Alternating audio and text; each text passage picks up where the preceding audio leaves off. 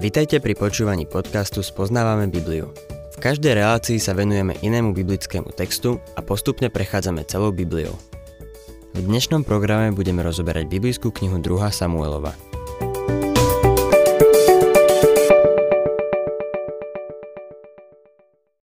Po smrti kráľa Šaula sa Izrael dostal do občianskej vojny. Júdovci si zvolili za kráľa Dávida ale v ostatných jedenástich kmeňoch sa pomocou Šaulovho veliteľa Abnéra dostal na trón Šaulov syn Išbóšet. Abnér bol Šaulov priateľ a hnacou silou v zákulisí. Potom sa však dostal s Izbóšetom do konfliktu a prešiel na Dávidovú stranu. Dávidovi prisľúbil, že mu pomôže ovládnuť celý Izrael. Krátko na to ale Dávidov veliteľ Joáb Abnéra zavraždil čím sa mu pomstil za smrť svojho brata Asaela. Milí poslucháči, Išbóšet bol bez Abnéra značne oslabený. Jeho vojsko bolo slabé. Vedel, že bez silnej armády si kráľovstvo neudrží. Otvorme si štvrtú kapitolu 2. Samuelovej a budeme čítať prvý až tretí verš. Keď sa Šaulov syn dozvedel, že Abner v Hebrone zomrel, zronilo ho to a vydesilo celý Izrael. Šaulo syn mal dvoch mužov, veliteľov útočných oddielov. Jeden sa volal Bána a druhý Recháb. Boli synmi Benjamínovca Rimóna z Bérótu, lebo aj Bérot sa počíta k Benjamínovi. Bérótčania ušli do Gitaimu a dodnes tam bývajú ako cudzinci. Béročanov Šaul vyhostil a ušli do Gitaimu. Ich mesto Berót pripadlo Benjamínovcom. Čítajme štvrtý verš. Šaulov syn Jonatán mal syna chromého na obe nohy. Mal 5 rokov, keď prišla z Jezreelu správa o Šaulovi a Jonatánovi. Jeho pestúnka ho vzala a dala sa na útek. Pri úteku sa tak ponáhľala, že jej spadol a ochrnul. Volal sa Mefibóšet. Mefibóšet je nezvyčajné meno, ale zapamätajme si ho. Príbeh o Mefibóšetovi a Dávidovi je jedným z najkrajších príbehov. Tento chlapec bol Jonatánov syn. Pokým žil, bol pre Dávida neustálou hrozbou, pretože mal nárok na trón. Ale keďže bol Jonatánovým synom, Dávid mu neskrivil ani vlas na hlave. Neskôr budeme vidieť, že Dávid dal vyhľadať Šaulových a Jonatánových členov rodiny, nie aby ich zabil, ale aby im preukázal milosrdenstvo. Budem čítať ďalej 5. a 6. verš. Synovia Beróčana, Rimóna, Recháb a Bána sa vydali na cestu a zapáľavý dňa vnikli do domu Išbóšeta, keď cez poludne spal na lôžku. Vošli dnu do domu ako nosiči pšenice. Recháb a jeho syn Bána mu potom zasadili úder do brucha a utiekli. Títo dvaja poskokovia, Recháb a Bána, boli začias Šaula bezvýznamnými dôstojníkmi v Abnérovej armáde. Keď zistili, že Abnér je mŕtvy a uvedomovali si Dávidovú silu a moc, sprisahali sa proti Išbóšetovi a zabili ho. Kým spal v posteli, zasadili mu úder do brucha. To, čo urobili, bolo niečo odporné. Tým, že Išbóšeta zabili, očakávali, že sa zmieria s Dávidom. Dokonca si mysleli, že Dávid ich za to odmení. 7. a 8. verš Keď totiž vošli do domu, práve ležal na svojom lôžku v spálni. Prepadli ho, zabili a odrezali mu hlavu. Potom ju vzali a celú noc šli smerom k Arabe. Išbošetovú hlavu priniesli Dávidovi do Hebronu a kráľovi povedali Tu je hlava Išbošeta, syna Šaula, tvojho nepriateľa, ktorý ťa chcel zabiť. Dnes sa hospodin vypomstil za môjho pána a kráľa nad Šaulom a jeho potomstvom. Dávidovi priniesli Išbošetovú hlavu. Len si to predstavte. Dávid to nemohol prijať. Nikdy nič také neschvaľoval. 9. až 12. verš. Dávid odpovedal Rechábovi a jeho bratovi Bánovi, synom Rimona z Berótu, takto. Akože žije hospodín, ktorý ma vyslobodil z každej tiesne, raz mi už jeden oznámil Šaulovu smrť v domnienke, že prináša dobrú správu. Toho som dal v cyklagu chytiť a popraviť, tak som odmenil jeho hlásenie. Čo vtedy, keď podliaci zavraždia nevinného muža v jeho vlastnom dome na lôžku? Nemal by som variť teraz vymáhať od vás jeho krv a zahubiť vás? Dávid dal svojim mládencom príkaz, aby ich zabili. Tí im odsekli ruky i nohy a obesili ich pri rybníku v Hebrone. Išbóšetovú hlavu vzali a v Hebrone pochovali do Abnérovho hrobu. Recháb a Bána boli vrahmi. Vrahmi kráľa. Dávid ich dal okamžite popraviť za ich podlý skutok. Jedenáct severných kmeňov si teraz uvedomovalo, že už nemajú vedenie a že by bolo hlúpe pokračovať vo vzbure proti Dávidovi. A tak sa rozhodli navrhnúť mier. Prejdime k 5. kapitole a budem čítať prvý verš.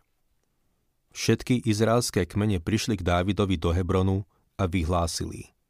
Pozri, sme tvoja kosť a tvoje telo. Všetky kmene vyslali k Dávidovi svojich zástupcov. Povedali, pozri, sme tvoja kosť a tvoje telo. To bola pravda. Táto občianská vojna bola hrozná, zvlášť v tom, že tieto kmene bojovali proti sebe. Izraelský národ sa po viac ako 7 rokoch občianskej vojny zjednotil pod Dávidom. Vstúpil do najvýznamnejšieho obdobia, aké kedy zažil. Toto obdobie je predzvesťou toho, keď Kristus príde a bude vládnuť. Druhý verš. Už vtedy, keď bol kráľom nad nami Šaul, ty si vodieval vojska Izraela a vracal sa s nimi. Tebe povedal hospodín – Ty budeš pásť môj izraelský ľud a staneš sa jeho vládcom. Tieto kmene na to prišli dosť neskoro, že Dávid je právoplatným vládcom, ktorého Boh nad nimi ustanovil.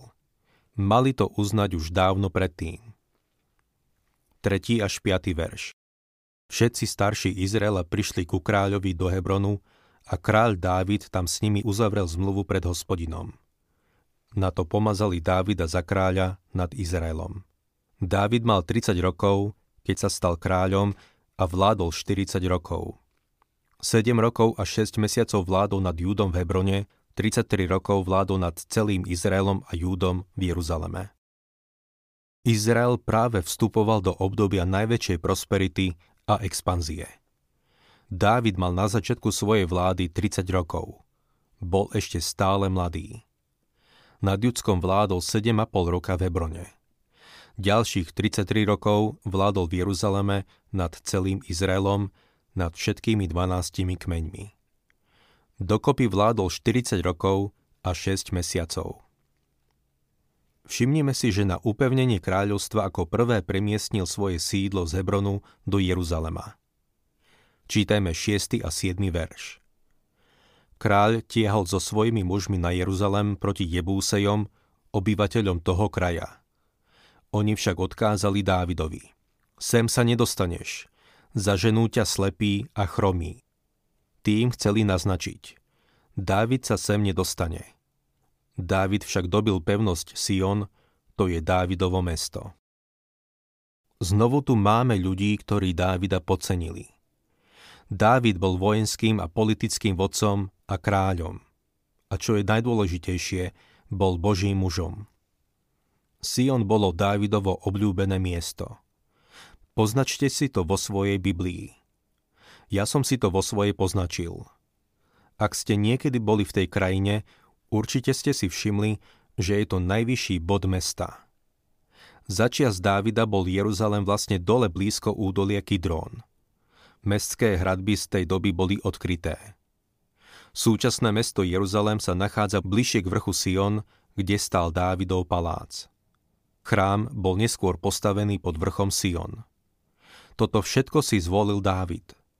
Jeruzalem bolo Dávidovo mesto. V mnohých žalmoch, ktoré napísal, hovorí o vrchu Sion a Jeruzaleme. Ak mám byť úprimný, Jeruzalem by asi nebolo mojim obľúbeným mestom. V mnohých veciach s Dávidom súhlasím, ale nie ohľadne Jeruzalema. Pilát nenávidel to mesto. Chodil tam len počas sviatkov. Preto bol v Jeruzaleme, keď zatkli Ježiša. Bol tam kvôli Veľkej noci. Bol tam, aby udržal poriadok a po Veľkej noci sa vrátil do Cézarei, ktorá sa nachádzala pri Stredozemnom mori. Myslím si, že by som tiež dal prednosť Cézarej pred Jeruzalemom. Ale podľa Biblie sa Jeruzalem má stať hlavným mestom tejto zeme. Som rád, že v ňom nebudem bývať celú väčnosť. Ja pôjdem do Nového Jeruzalema, ktorý má oveľa väčšie výhody ako pozemský Jeruzalem. Dávid dobil pevnosť Sion. To znamená, že sa dostal na vrchol Siona, nie do samotného mesta. Stade potom ľahšie dobil mesto Jebúsejov. Jebúseji boli premožení skôr, ako si vôbec všimli, že začala bitka. 8. verš V ten deň Dávid povedal Kto chce byť Jebúsejov, nech napadne ich zdroj vody. Chromých a slepých Dávid duše nenávidel. Preto sa hovorí, slepý a chromý nevstúpi do chrámu. Tento verš je zdrojom mnohých polemík. Niektorí vykladači písma sa domnievajú, že Dávid sa Jebúsejom odplatil takýmto výsmechom. Iní si myslia, že má hlbší význam. Keďže nám písmo neponúka žiadne vysvetlenie, nepoznáme jeho skutočný význam. Budem čítať ďalej 9. verš. Dávid sa usadil v pevnosti a nazval ju Dávidovo mesto. Obstavil ju do Mila smerom dovnútra. Dávid najprv obsadil vrch Sion a usadil sa v jeho pevnosti. Potom obsadil samotné mesto.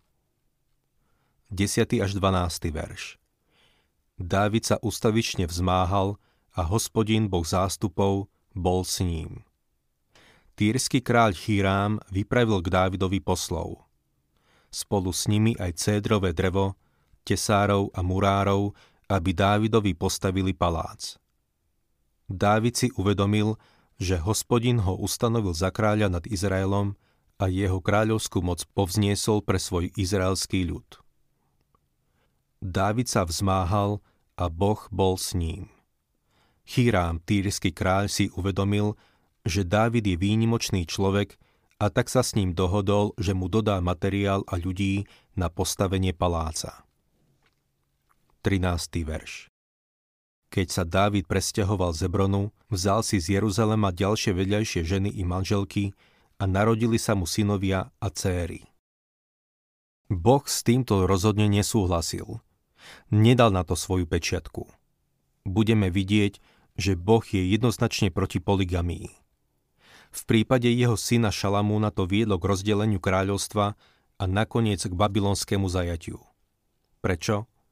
lebo Dávid a Šalamún boli králi a zastávali vodcovské postavenie. Ich konanie bolo nesprávne. Koniec koncov, toto je Boží vesmír a On stanovuje pravidlá. Aj keď sa vám možno nepáčia, Božie pravidlá sú dobré. Boh nás nielen stvoril, ale stanovil aj pravidlá a predpisy, ktoré ľudstvu prinesú šťastie a požehnanie. Pokračujme 14. až 16. veršom. Toto sú mená detí, ktoré sa narodili v Jeruzaleme. Šamúa, Šobáb, Nátan a Šalamún, Ibchár, Elišua, Nefek a Jafia, Elišama, Eliada a Elifelet. O tých prvých dvoch chlapcov neviem nič, ale o Nátanovi a Šalamúnovi niečo viem. Z Nátanovho rodu pochádzala Mária, Ježišova matka. Zo Šalamúnovho rodu pochádzal Jozef, Márín syn. Pán Ježiš Kristus pochádzal z kráľovského rodu a mal nárok na Dávidov trón cez Nátana a Šalamúna. Preto je to tu zaznamenané. Verše 17 a 18 Keď sa filištínci dozvedeli, že Dávida pomazali za kráľa nad Izraelom, vybrali sa všetci, aby sa ho zmocnili. Dávid sa to dopočul a utiahol sa do pevnosti. Na to prišli filištínci a rozložili sa v údolí Refajov. Keď bol Dávid na úteku pred Šaulom a usedil sa v krajine filištíncov, aspoň Achíš ho považoval za svojho. Teraz, keď sa Dávid vrátil k svojmu národu a pomazali ho za kráľa nad celým Izraelom, filištínci sa ho rozhodli zmocniť. Verše 19 až 21 Dávid sa pýtal hospodina. Mám napadnúť filištíncov? Vydáš mi ich do moci? Hospodin odpovedal Dávidovi. Napadni ich, lebo celkom iste ti ich vydám do moci. Dávid prišiel do Bál Peracímu a tam ich porazil. Povedal, hospodin roztrhol predo mnou mojich nepriateľov, ako keď voda trhá hrádze. Preto nazvali to miesto Bál Peracím. Filištinci tam zanechali svoje modly, ktoré Dávid a jeho muži odniesli. V nasledujúcich veršoch čítame, že po tomto víťazstve sa filištinci vrátili a znovu zaútočili a Boh ich znovu vydal Dávidovi do rúk. Počas Dávidovho kráľovania Izrael nikdy nemal pokoj s týmto nepriateľom.